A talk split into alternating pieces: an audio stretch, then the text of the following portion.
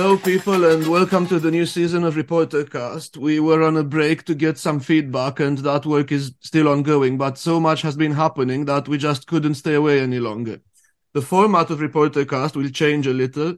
We'll soon bring out a short weekly wrap up of the main two or three news items in global financial crime and corruption and their intersection with human rights and politics. The big monthly interview with someone who has made their mark in this field will continue as before. And in this case, we've got two people who made their mark. So there we are. For today, we have a brilliant topic, one that remains obscure but is increasingly important both socially and for the finance sector uh, crypto gambling. I got into it last year covering a company called stake.com, which is huge in crypto gambling and also sponsors football teams such as Everton and Watford at one point, Formula One, contact sports, and others. It is also endorsed by the celebrity rapper Drake. I did two investigations into it, one on reporter.london and the other one in The Guardian with Rob Davies, a Guardian reporter, highlighting deceptive marketing practices, lack of accountability, and poor controls against dirty money, as well as other allegations, all of which the company has denied and the regulators did nothing about. But as I dug into this company, I found that, if anything, the crypto gambling industry as a whole has the same problems, and in some cases, they are a lot worse. So here we have two top academics from the University of Bristol, Philip Newall, and from the University of East London, Maira Andrade. They have researched and written an excellent peer reviewed paper and other articles about this subject, which I would argue are groundbreaking in terms of their findings and the depth of the research, and I think they deserve more attention. Today, they are going to discuss this work and the way forward for policy and the consumers targeted by this industry. We're going to talk about the so called government white paper on gambling, just proposals for regulations of, of gambling, which came out last uh, last week, I think, and uh, it, it did so after uh, multi year delays. Uh, welcome to Reportercast. Thank you for taking the time. Hello, I'm Philip. Um, it's great to be here. Yes.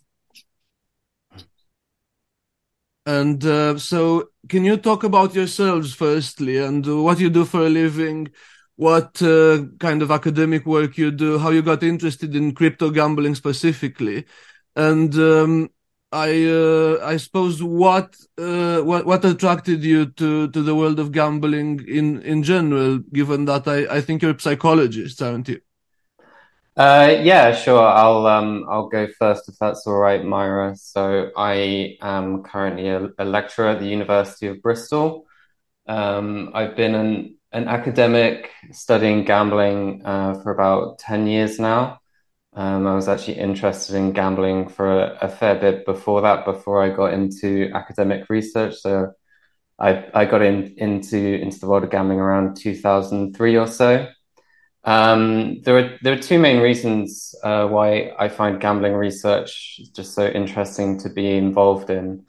Um, firstly, it's something that changes very quickly, um, and you know, crypto gambling is a nice example of this. In the um, you know, crypto gambling in just a few years has gone from something which is just you know a few simplified toy games on the internet um, that you know only uber geeks would be interested in um, to being this absolutely massive commercial thing, which is, you know, like like you're saying, sponsoring Premier League football clubs and sponsoring uh, massive celebrities such as Drake. Um, you know, that's really only come out in the last few years, and the research that Maira and I have done on it is, you know, really one of the very few pieces of academic research that have been done looking at it. Uh, obviously, I'm very aware of, of your own investigative reporting um, on stake.com, which is uh, very nice work as well.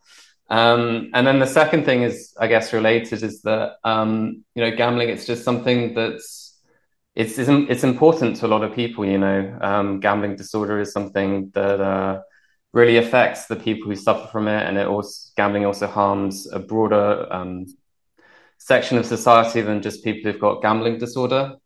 And you really can't say that um, about a lot of um, psychology research. So, for example, that you know there's a there's there's a whole subfield in psychology where for about 30 years psychologists have been debating um, whether putting a pen between your teeth makes people happier. Um, and the idea here is that um, putting a pen between your teeth, it kind of simulates um, smiling. And so the idea that they've been looking at is, um, you know, usually people smile when they're happy, but the idea in that research is that instead, if you can sort of force people to smile via the pen, maybe that makes people happier. And um, there's been people researching either side of that for 30 years or so. And um, the thing is, even if it does make people slightly happier, putting a pen between the teeth, it's not a big enough effect to have any sort of real world relevance. Um, whereas, you know, all, all, the aspects of gambling that I, I like to research are things that really affect people's lives. Maira, how about yourself? Yeah, um, I'm still uh, graduating uh, this year from the University of East London, and I started uh, doing research in this area of crypto gambling in 2021. That was part of a uh, internship that I was uh, awarded, and I ended up um, really finding incredibly uh, interesting and important work so I stayed on it uh, longer than I was uh, expected to, and I've been working with uh, Philip since. And the plan is to continue to expand this area because, like he said, there isn't a lot uh, yet, and and it's it's important it's important work. And just by that one paper, there was a lot of interest. We were able to present the paper to uh, a number of uh, in a number of uh, places and international conferences and conferences here in the UK as well. And you can see that people want to know more because you don't see a lot about uh, crypto gambling in the in the main, uh, mainstream media. Um, one, uh, your reports are one of the very few that you can can find. And um, the reason I, I, I, got interested in gambling is actually uh, quite interesting because I grew up in Brazil where gambling is mostly illegal. It has been uh, for many, many years. And I didn't, I didn't grow, I didn't grow up uh, with the experience of like seeing gambling ads on TV, for example. And when I moved to the UK, it was quite a culture uh, shock because I, remember actually uh, making the comment, wow, there is a lot of gambling on, on TV, isn't it? it? I wasn't used to seeing that. But the, the funny thing is that once I got into university and um, started learning about gambling disorder, I realized something that in my family, a very close relative uh, clearly experienced uh, compulsive gambling for many years likely a gambling disorder. But because gambling is quite a taboo subject in my country, um, and it's often often associated with uh, illegality because people do it, uh, you know, behind the scenes. It was never talked about, so I got really interested in trying to understand uh, how these people can can be helped and and understood better, especially in my country where gambling's been uh, reintroduced now. We have sports uh, betting uh, since 2018, but very little research uh, and one clinic for gambling disorder for 200 million um, um, population.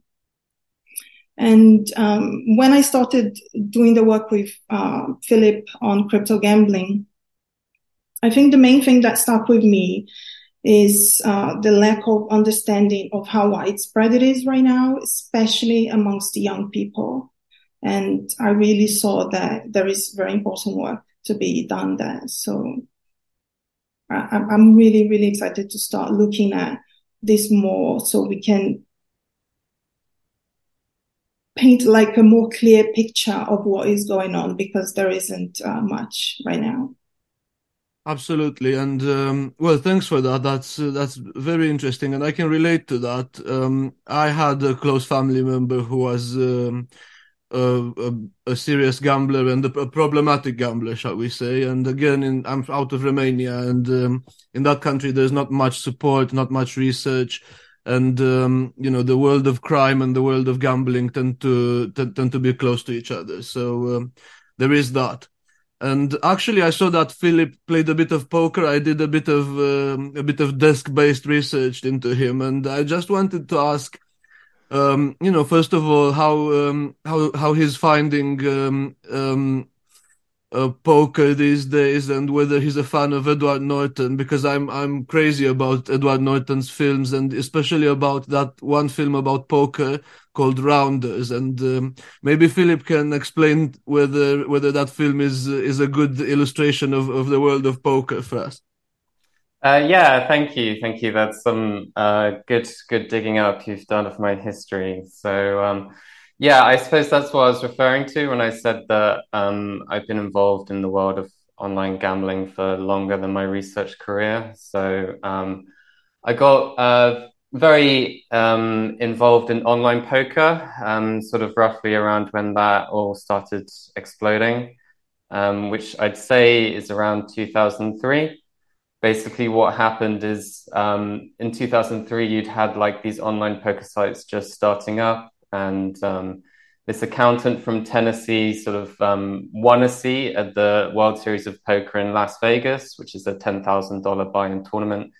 He won it from this um, small tournament online where he only put in $80 or something. And basically he ended up beating all of the pros in that tournament and um, coming home first and winning about two and a half million dollars. And his name uh, happened to be Chris Moneymaker, um, which is just really the perfect name for like a complete amateur to have, and then win millions of dollars being the pros. Um, and so that was also the time.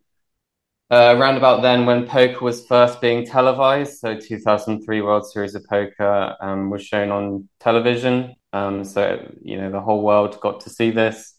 And online poker really had this huge boom starting then in 2003. A lot of recreational players got interested in it. Um, and then I suppose um, there were also quite a few uh, geekier people, such as me, who um, sort of saw this as a potential way um, to, you know, live the dream, making money, playing poker just from home. Um, in terms of films, you know, there have been a, a lot of poker films. Um, I've got to say, yeah, Rounders is really one of the best. Um, it's, um, I think it came out shortly before online poker was a thing, and that's probably a good thing because um, in-person poker is just a lot more sort of um, either glamorous or gritty, or just generally interesting than online poker you know, online poker is, um, I guess, a lot of young people sitting at home, clicking buttons behind their computer, um, waiting for their computer to beep at them. Um, and you know, it's um, it, it's what we what we say in poker is we say that playing it professionally, um, it's a it's a very hard way to make an easy living. Um, you know, it's something that seems very glamorous, but um, actually it, it, involves an absolutely huge huge amount of work um, to be able to make any money from it at all. And in in general, um, if you were going to make money from playing poker online, the sort of early 2000s were definitely the best time to do it. Um, that was when recreational players were as um, sort of maximally interested in it.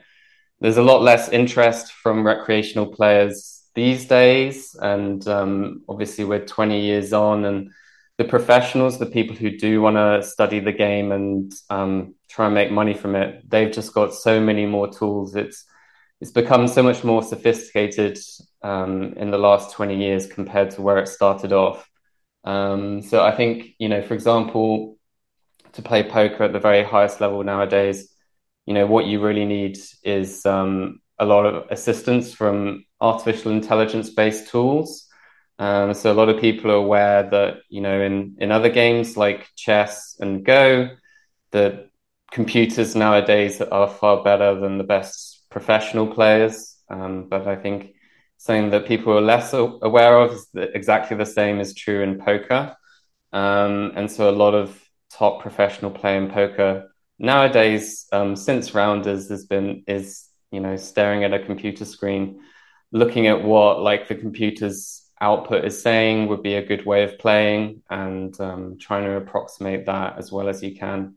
Um, I, I hear that you know there's there's been rumors of a Rounders two being in the works for some time. Um, a lot of poker players would love to see that because you know that's that that film had you know did have such a good depiction of poker um, but we'll see i mean a lot of other poker films just have the most real unrealistic things happening so for example the james bond film casino royale you know i think in the main hand there it was something like a, a royal flush beating four of a kind or something like you know just this ridiculous setup where two players have unbelievably good hands you don't really see, see that um, in poker. Like that's not very uh, a, a, very realistic thing.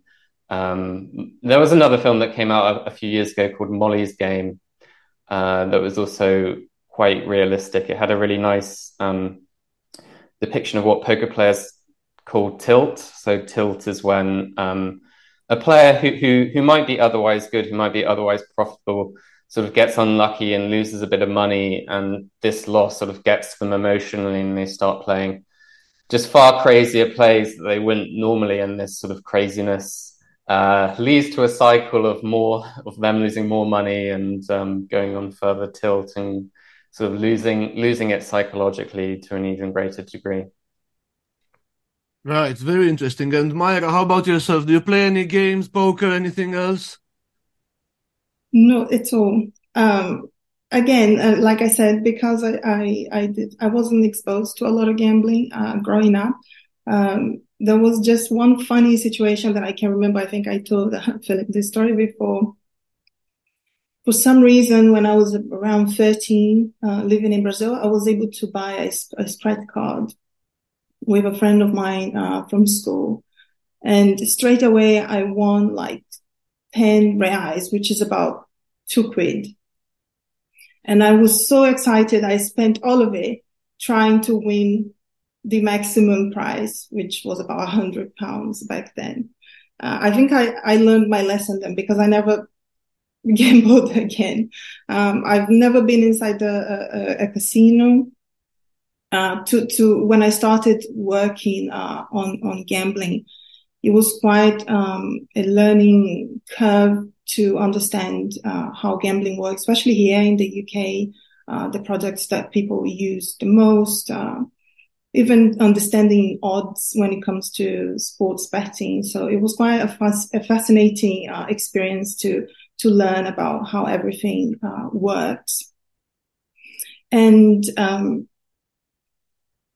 when it comes to to movies, I grew up uh, watching Hollywood movies. So the whole idea that I had about gambling and cas- in casinos is like Philip said, very glamorous and, um, you have to be very intelligent to be able to, to, to play poker well. And I can't do math to save my life. So I never even attempted to, to try and, and learn poker, but I do enjoy movies that, that, uh, like that. I find them uh, quite entertaining. I'm not sure I ever believed it is actually like that, but uh, it has been quite um, an interesting experience to to do gambling research and basically start from from scratch, from zero experience with, with gambling. Yeah, I have to say, for for me, my my experience of poker comes mostly from films rather than real life. I know the rules, but I never really got into it either. And um, so back to the serious stuff now. Actually, this uh, this article of yours came out on a website called The Conversation, and it was slightly critical of the government white paper because um, it seems to me that the government um, took advantage of the fact that crypto gambling is supposed to be technically illegal to basically um, uh, not address any aspect of it in this white paper. Now, how uh, how do you see that? And um, could you summarize the article a little bit for us, please? Uh, Maira, why don't you start? Thank you. Yeah, sure. Um, yeah, I mean, you, th- there is nothing related to crypto gambling, which in a way is, is, I would say it's understandable because it was supposed to come out two years ago, right? And crypto gambling wasn't what it is today. Um, I don't know if there was even any effort to to look into it uh, as uh, the, the the white paper kept being delayed. Um, that is probably related to the fact that there isn't enough research yet.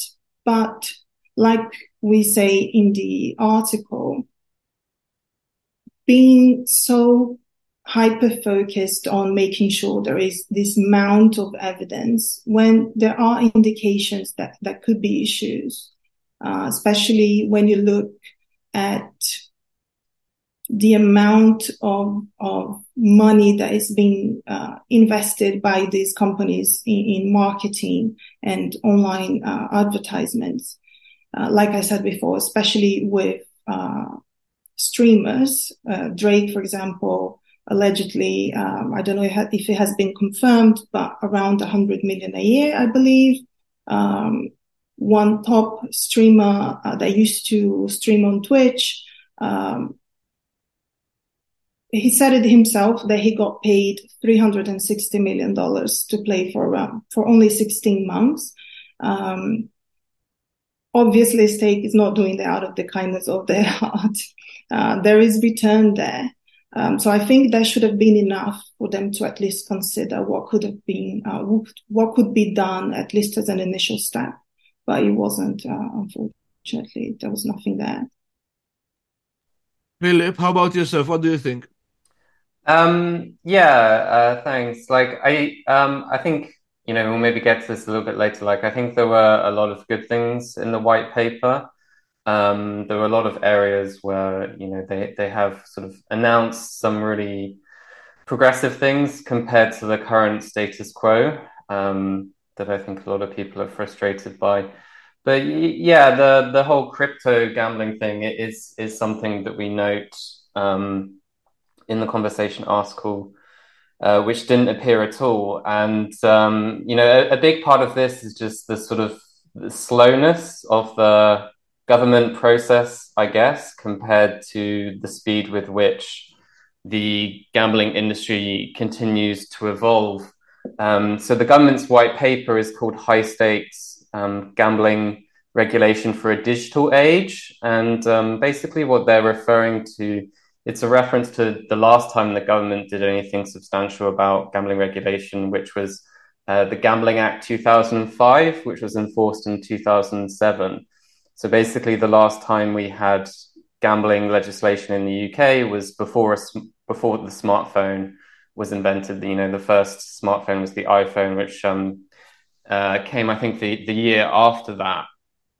Um, and basically, you know, in, in the UK, um, you know that that's why we have just sort of such a lax approach to gambling because uh, you know in the mid 2000s the the government was like right you know let's let's let the free market um, work. Let's just allow gambling to occur much more freely compared to when it was. Um, that was when you know they sort of implemented widespread gambling advertising for the first time.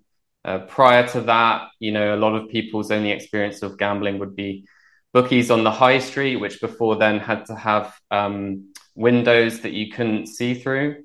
Uh, whereas after the Gambling Act came in, you know, that's when you started to have gambling advertising on TV, and you know, the bookies could start putting um, sort of attractive posters in, their windows for the first time.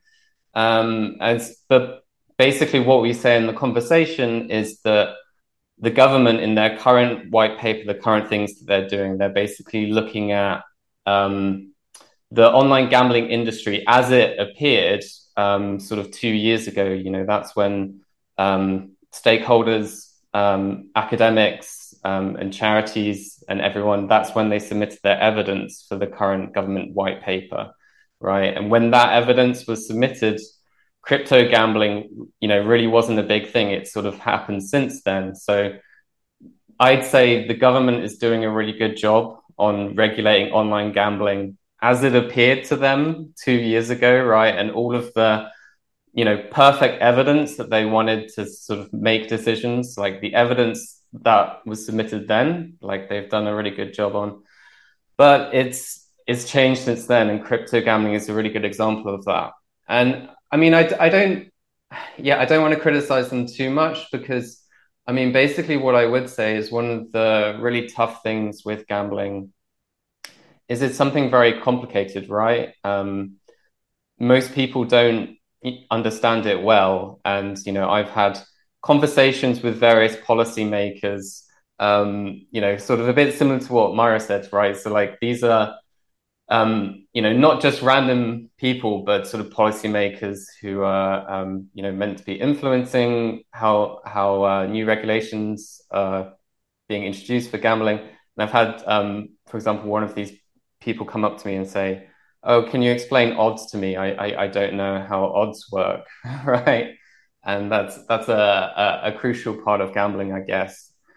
It's just so so complicated and you know, um, I think we, we've Maira and I have had a lot of frustration with this particular piece of work because, um, you know, the findings of the research are, you know, if if someone properly understands them, it, of the crypto gambling research, really shocking. Um, you know, we'll, we'll get to this a bit later, but the consumer protection is really really weak, and it's it's far too easy for people to buy crypto and start gambling on these sites, but there's just so much complicated stuff that has to be explained for policymakers to understand, and it's, it's it, it is just really hard for them to keep up with um, such a complicated and fast changing world. Right. Well, I suppose that has a lot in, in common with with the financial sector because um, there, there tends to be a lot of very complicated and risky finance going around that uh, regulators uh, don't really uh, don't really understand until much later. But Maira, can I get you to talk a little bit about what you found in the government white paper that you thought was good, and you know what the government can build on for maybe reforms that might hopefully not take another generation or half a generation. I mean, I, I agree with with Philip that I wouldn't criticize them too much. I think uh, there are some really good uh, changes. But I, I, I'm, I'm trying to be cautious because there are still consultations coming. We're going to have to wait and see. Um, I would, I, I, would definitely say that I, I, probably expected a little bit more when it comes to advertisements, even though football is now saying they will uh, ban it that, there still lives quite a lot uh, options, right? Uh, not only for crypto gambling, but for advertisements. And I'm not sure there was a consideration of very innovative ways that, that you can advertise today uh, online that might be even more effective than uh, football uh, shirts, right? So that is one thing that I would point out. But other than that, it's, it, it has been, uh, welcomed and the changes that, that, that are being made. But I think everyone right now are holding their breath a little bit, just hoping that it will stay uh, as close to what has been presented uh, right now as possible. Right. And Philip, what uh, what were the, the top things that were good and um, and and sort of uh, welcome for you in, in this white paper, and uh, where where should they go next? Do you think? Uh, sure. So there are, um, from my perspective, three main changes. So the first one um, is what's called the statutory levy. So um, essentially, gambling research and treatment these are funded by the proceeds of gambling. At the moment in the UK, um, they're mainly funded through a voluntary levy. So the gambling operators uh, currently donate voluntarily. They, they try to donate around 0.1% of their revenue, um, but for some operators, it's less than that. Some of the big ones have said they're voluntarily donating 1%. Um, but that money, however much it is, um, is used to fund gambling treatment and gambling research. So the statutory levy is probably going to be at a higher level, uh, one uh, So that's more money. And then the also um, the really important thing is that that money um, is being forced. So it um, the, the gambling industry won't be giving the money voluntarily anymore. They'll have to give the money, and then the money that they give is going to be ad- independently administered. Because uh, there's been a lot of problems, um, mainly in gambling research, where um, you know these funds are, are, sort of given to researchers voluntarily, right? And so the gambling industry can decide what who which, uh, which researchers they're going to fund and also which topics that they're going to fund those researchers to look at. So historically, they've tend to fund um, topics which are looking at sort of individual level explanations for gambling disorder. You know, uh, the Gambling industry they really like this sort of neuroscientific research into you know the brains of gambling of disordered gamblers, right? Because this is something that distract distracts attention from other drivers of gambling related harm. Uh, one uh, one of which which uh, features in in the white paper is is basically the sort of what we call in gambling research the structural characteristics of gambling. So this is just um, the way that gambling products are designed nowadays is actually another thing that can really drive disordered gambling and gambling related harm. Um, we sort of we know m- most about this in terms of electronic gambling machines. So, for example, uh, the FOBTs in bookmakers, which um, the government imposed a maximum bet of two pounds on back in 2019. Um, electronic gambling machines are so harmful because basically you can bet a lot of money in a short space of time. And after one bet has been realized, you can then make another bet. And um, these sort of this this allows for sort of seek, um, high high high speed um, sequences of gambling where people end up losing a lot more money than they want in a short space of time. Um, but these structural characteristics of gambling, you know, it's also very relevant to online gambling. You know, you can get, um, you know, roulette games on your mobile phone, which are just as fast um, as, you know, bets on an electronic gambling machine. And also there's, you know, you don't have the bet limits in online casino games that you do um, now in FOBTs in bookmakers shops. Um, so there, there's a number of things that the government um, is sort of announcing that it's going to do in terms of uh, online gambling product design. Um, one of the things that they talk about the most is is imposing a, a, corresponding stake limit for online slots, which are which are like the online casino game that's the closest to electronic gambling machines in in bookies. Um, I'm hoping that um, there are some other sort of changes that they're going to do um, in terms of online games more broadly. Um, I've got some research looking at, for example, the speed of play in sports betting. Um, so, you know, nowadays you can bet very quickly uh, on a football match um, as well. And I think slowing down that that pace with which you can bet in online gambling would be beneficial. Um, and then the third main thing in the white paper uh, that really struck me um, was that they're going to do some things about safer gambling messaging. So um, I think almost anyone who's seen uh, a gambling advert would have seen um, one of these messages that they have at the bottom. So for a long time, um, these messages have been sort of um, designed and controlled by the gambling industry and basically when they control the safer gambling messages, which are trying to warn people about gambling, um, you know, what do they do? Well, of course, they come up with messages uh, that are very anodyne, that don't actually really strike home that hard. So for a long time, the main message used was when the fun stops, stop. And in the main version of that message, they have the word fun um, in much larger font size than any other word in the message. Um, and this message, for example, sometimes it's flashed very quickly at the an- end of gambling adverts on TV. And a lot of people have told me that when this is done, basically all they see from the safer gambling message is the word fun. um, like that's the thing that really um, that you really notice from that. Um, I've done the the only independent evaluation of that message, and um, what that research showed is that um, saying when the fun stops, stop if that has any effect on on gambling at all, it's actually to nudge people to gamble slightly more than if you didn't say anything at all. So since um, since that research came out, the gambling industry has switched to another message, um, which is called "Take time to think."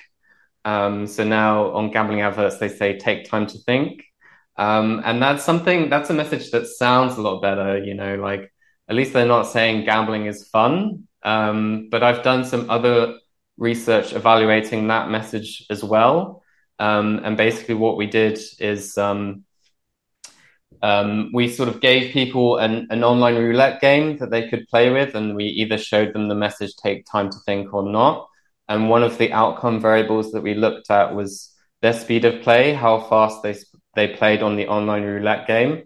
And um, funnily enough, um, telling people take time to think, it, it actually didn't work. It, it you know there was no reduction in the speed of play. They didn't play any slower at all when we told them that message than when we gave them no message at all. So um, I, am I was really glad to see that um, basically what they're going to do is they're going to take control of safer gambling message design and implementation away from the gambling industry. So um, now the gambling messages are going to be um, a bit closer to what you see in tobacco. So the gambling messages are going to be independently designed, and there's going to be a range of messages and um, the gambling industry will be forced to sort of cycle between these messages. Um, and that's actually an approach that Australia has has implemented from March of this year. So in Australia, the message always used to be gamble responsibly, um, but now they've got a suite of about eight messages, I think, and they're they're they're a little bit harder hitting. You know, they've got things like chances are you're about to lose, um, things like that. Um, uh, and that's definitely a step in the right direction in terms of um, you know getting a bit more public awareness around the harms of gambling. Um, there's there's a lot more in the white paper. It's you know hundreds of pages long, but um, those were the three things uh, that I'm happiest about for sure. All right. Well, that's that's very good, and also because uh, I'm sure a lot of people won't have time to read the white paper, so I, I would like them to hear it uh, from you, um, from the experts. Now, why uh, the, the, reason why I got into this in the first place was because I I track financial crime. I write about it, and um, you know there were uh, over the years there were a lot of instances of you know gangs and stuff like that using casinos and and bookies to launder money. And then it turned out that the same was happening online. And um, with with the article we did, we found that um, the crypto casinos uh, out there can be an off ramp between real money, you know, dollars and euros and pounds and, you know, government money and the crypto industry with very few questions asked. So I opened one account with, uh, with the company. I put some crypto on the account. I didn't gamble at all. And then I drew it back uh, at the other end. And, um, you know, there were no questions about it. Where did I get the money? Nothing like that. Uh, of course, it was a small amount, but um, you do have to wonder. And also, I used the um, the account with with the uh, the crypto account with the company to send money to a crypto wallet that had nothing to do with gambling. It was actually my friend who owned the wallet um, in another country. He lives in um, he, he lives in continental Europe, and again, no questions. So that to me was um, the the moment where uh, where I realized this this this needs to be looked into quite carefully. And I just wondered in in your research, and this is how we get into the into the uh, the academic paper you wrote. In your research, what what aspects of it concerned financial crime, um, guarding against money laundering and fraud and stuff like that? Maira, please. Yeah, I mean, actually, what you just said uh, when it comes to money laundering is one of the main reasons the Gambling Commission hasn't uh, outright said, oh, you cannot apply to, to accept, uh, cryptocurrencies as, uh, payment methods, but it's very unlikely that it will be approved because of the anonymity, uh, of cryptocurrencies. You're not able to accurately, um, assess the source of the funding. You're not able to say where the money is coming from or, or where it's going. Um, so it's cryptocurrencies are, are well known for being uh, uh, quite closely associated with online crime in, in, in different ways. Uh, crypto gambling is just uh, one of them, and, and one of the reasons that it's you can't. Uh, there is no uh, um, uh, regulated casino, online casino accepting cryptocurrencies. they tried for a while, but it didn't. I don't think it worked out. They were trying to use third parties, but it didn't last very long in in uh, in another way that you see cryptocurrencies uh, being closely related to crime is with investments, and I think that's uh, the, the, biggest ones, right? We just saw what happened with the with the uh, with the exchange and.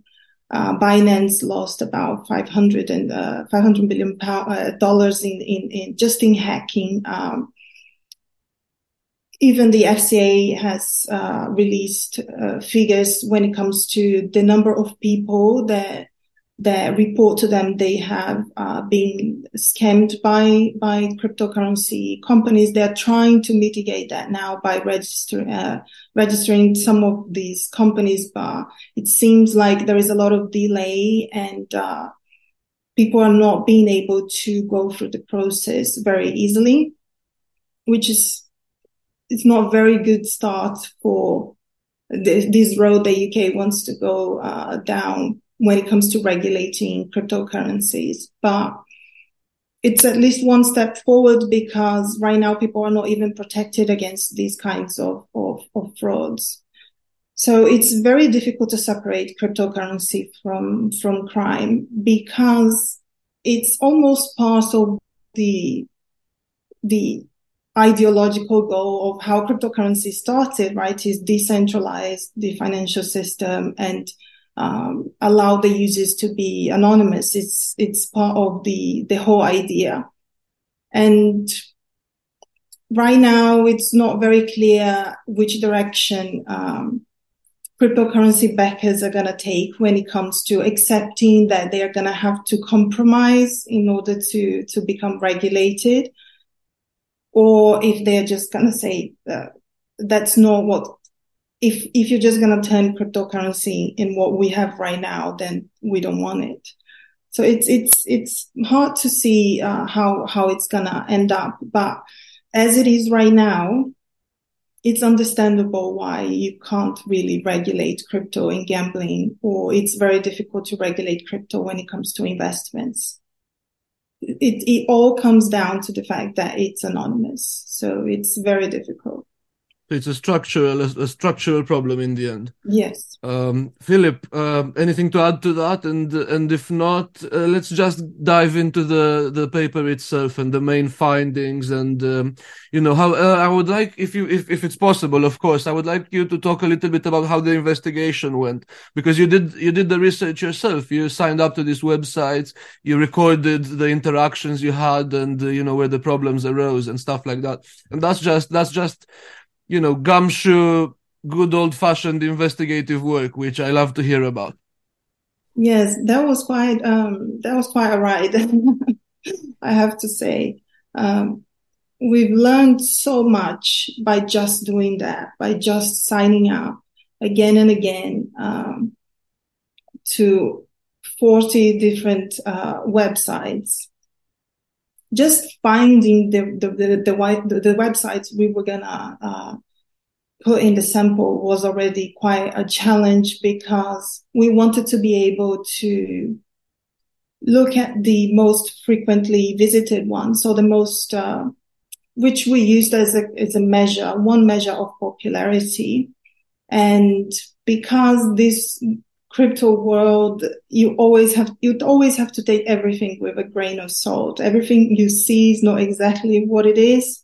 Um, we, we quickly realized that the, even the traffic, uh, measures using an independent website were skewed, uh, quite heavily because there is a lot of, um, pay per click and, and these kinds of advertisements that really skew the popularity of the website. So we had to try and find, find ways to really understand which ones were the popular ones where people were actually visiting, looking at time spent uh, in the website, etc.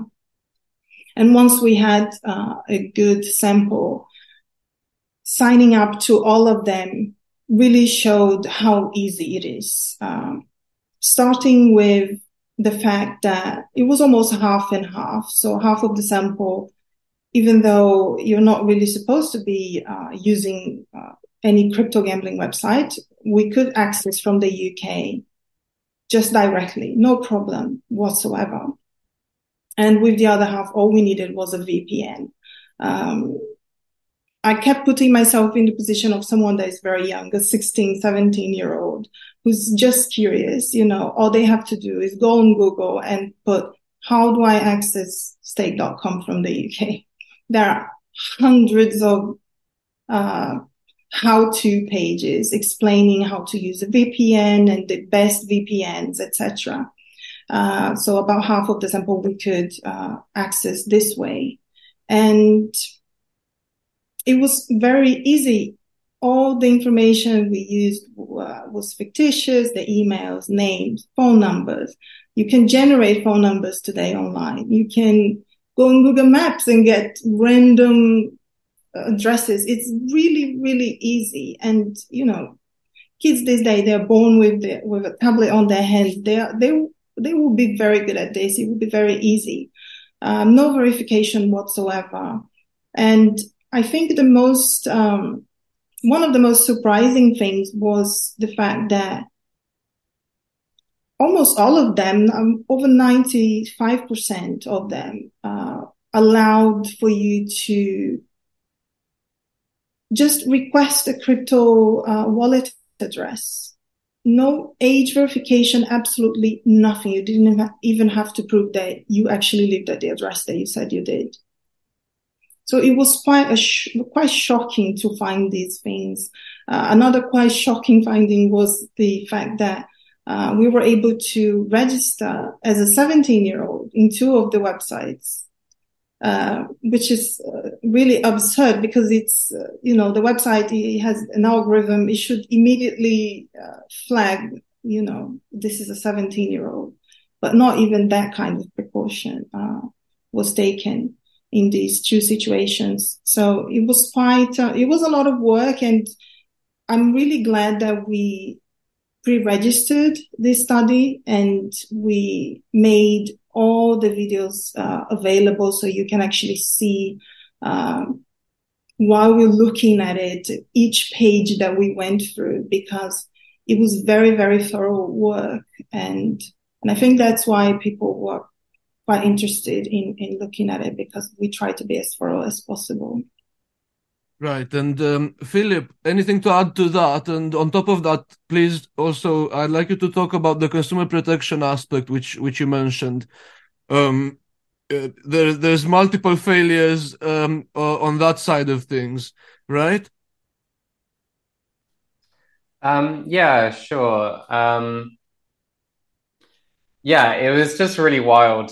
Um, this this research. Um, so Maira is the person who visited all the websites, um, recorded all the data. Uh, she really did an absolutely amazing job collecting a data from such a large sample of 40 websites. Like I know from my own um, personal history of sort of doing this very systematic research of um, coding so many different features of um, you know a given uh, subject of interest. In this case, the crypto gambling websites. I, I know how, how much work it is, so um, it, it's uh, it's really great that she did such a good job um, and is continuing in her research going forwards.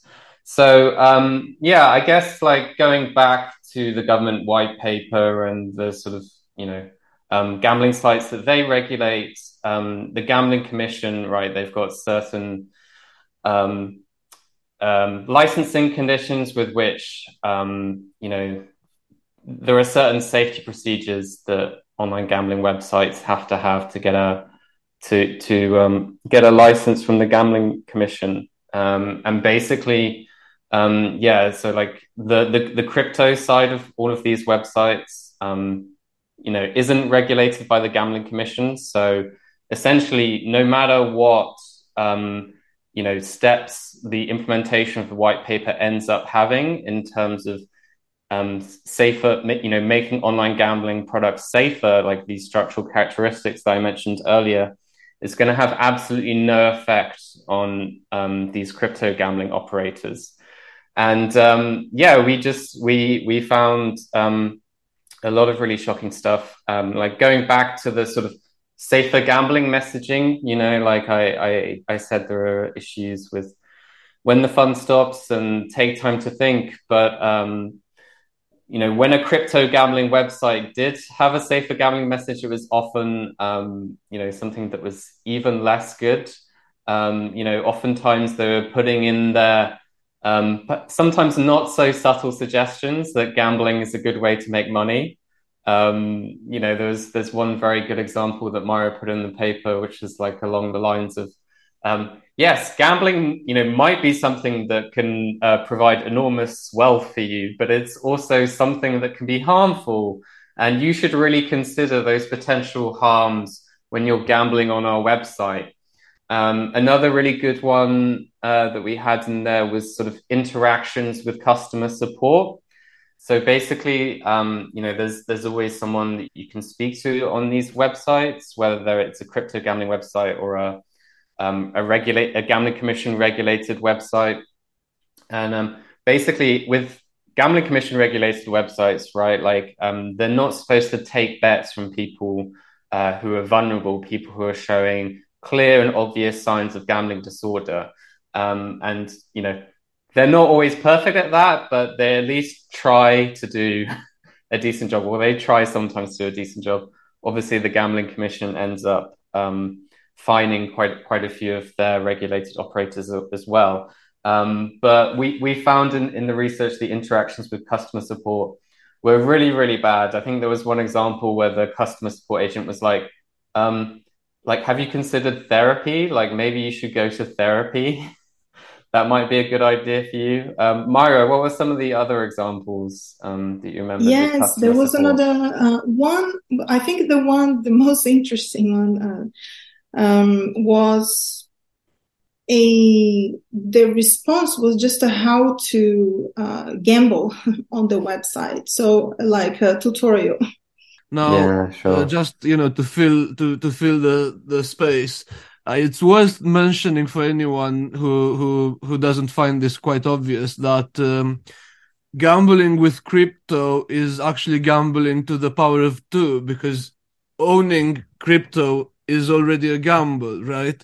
It's the the value of crypto just goes up and down so much that um, you know it's a major risk. It's no way to store value, and this has been proven time and again with uh, with major studies, major uh, interventions from uh, from central bankers and experts. And so, when you gamble with crypto, even if you win, new crypto, that doesn't mean the value of, of what you put in is going to be the same. So you might still lose money even if you're winning.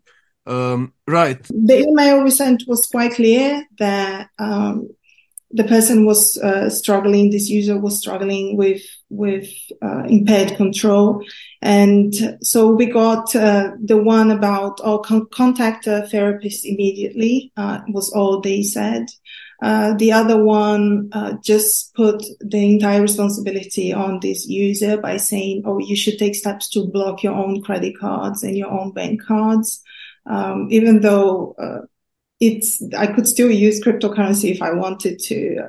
It was a crypto uh, website that accepted cryptocurrencies, and another one was this one that they just sent a, a tutorial of how to gamble uh, on the website. So I think the main uh, thing that was quite um, interesting to see was the how inundated uh, the inbox was by um, gambling advertisement, even from the websites that said, "Oh, uh, we understand that you are." struggling right now, so we'll block your account or we'll delete your account. And yet they continue to send sometimes two or three emails per day.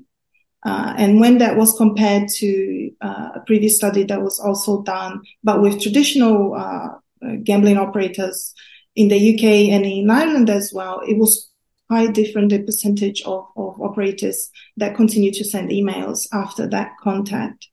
So it's it, it in every way possible. It was worse uh, when it comes to safer gambling practices and, and consumer protection. And like Philip said, there is nothing in the white paper that will be able to tackle this yet, at least yet. Uh, I hope it doesn't take another, um, you know, 10 years uh, or how long it is for, for this to get some attention because it does right now. The reality is if we continue to only worry about what is regulated a lot will fall uh, uh, through the through the sides. You know, it's the internet is here to stay. Crypto gambling, I think it's clear to it's here to stay, and more will have to be done when it comes to protecting people, especially young people and, and vulnerable people.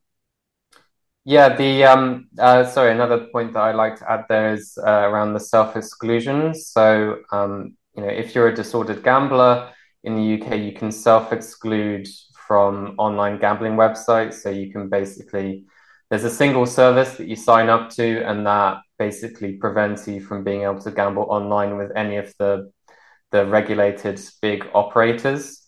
Um, and it, it wasn't as it wasn't so much a part of this current research, but um, it's something that Maira discovered in her sort of broader um, look at this area in that we see examples of disordered gamblers on social media who talk about um, you know that they've they've self-excluded from all the main gambling operators but um, they know that these crypto gambling operators um, will will take their bets anyway right and so you know there were very quite a few messages on for example reddit of people saying like please, please, like I really need help. Like I, I've self-excluded from the main operators, but I know that um, you know I can just um, get on stake within a few minutes and be able to gamble again. And I've actually relapsed um, really quite badly because I know that this crypto gambling is available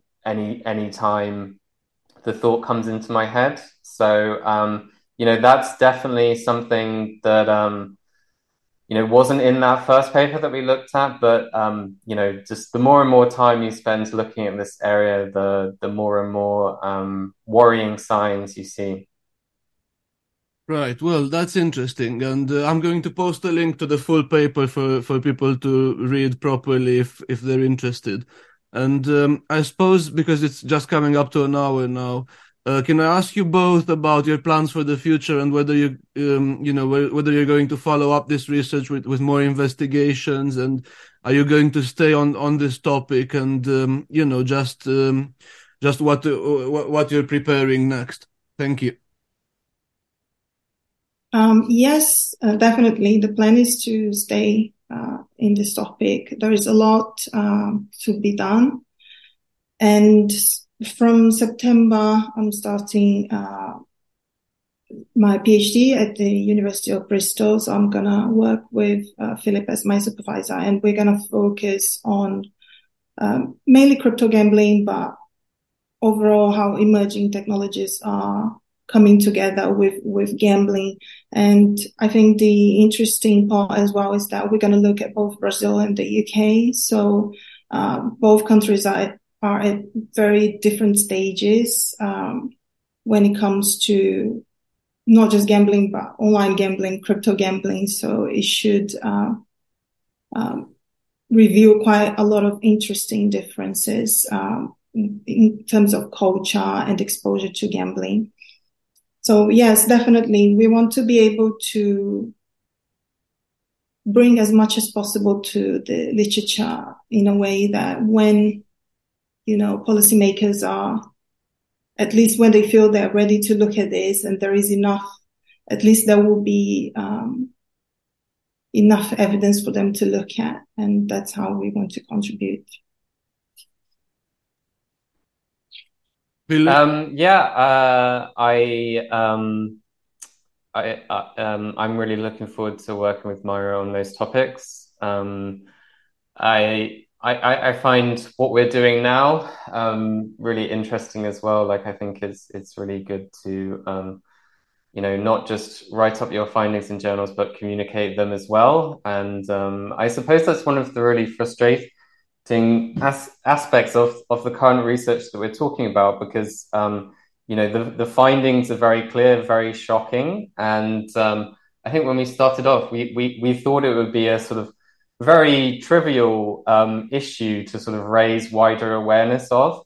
Um, but I think that the issue that we've had with that is just how complicated the area is. You know, online gambling is complicated enough as it is, but um, when you add in crypto, um, you know, things like uh, virtual private networks, VPNs, um, all that kind of stuff, um, it makes it a lot harder uh, for people who are who are you know not not so deeply in this space to understand. So, um, that's one reason why you know I really like your investigative reporting on this same topic, and um, I very much hope that's something that you can continue to do more in future. Uh, for me, in terms of research, um, yeah, look, I'm I'm just going to carry on um, doing as much research as I can into gambling. Um, I think you know, like like has come up in this interview. Um, you know, there there are um, issues in in the regulated online gambling space as well. Um, you know, it's definitely not perfect there. Still, it it seems to be somewhat safer than crypto gambling. Um, but I think that you know we should really try and raise standards as much as we can across the board. Um, you know, sometimes the UK gambling industry has a bit of a disingenuous rhetoric, right? So, um, you know, they say that you you can't regulate conventional gambling operators too hard, or else people will switch to um, black market op- operators, um, of which some of these crypto gambling operators are. Um, but I, I, I don't I don't buy that for me personally.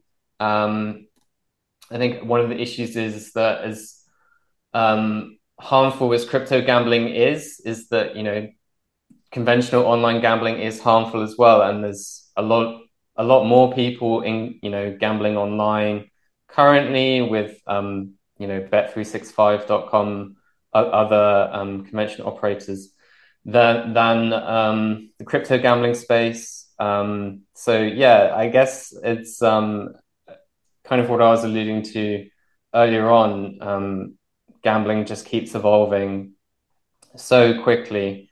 And um, as a researcher, yeah, I just enjoy doing my best to to keep up to date with with um, all of these developments. Right. Well, it sounds like we're gonna have plenty of reason to stay in contact, and um, I wish you all the b- b- best of luck. Yeah, I suppose it's a double entendre this time good luck with, good luck with the gambling and um, you know uh, thanks again for taking the time uh, keep keep fighting and uh, keep up the good work thank you very much thank you. thank you so much for inviting us it's been a pleasure time.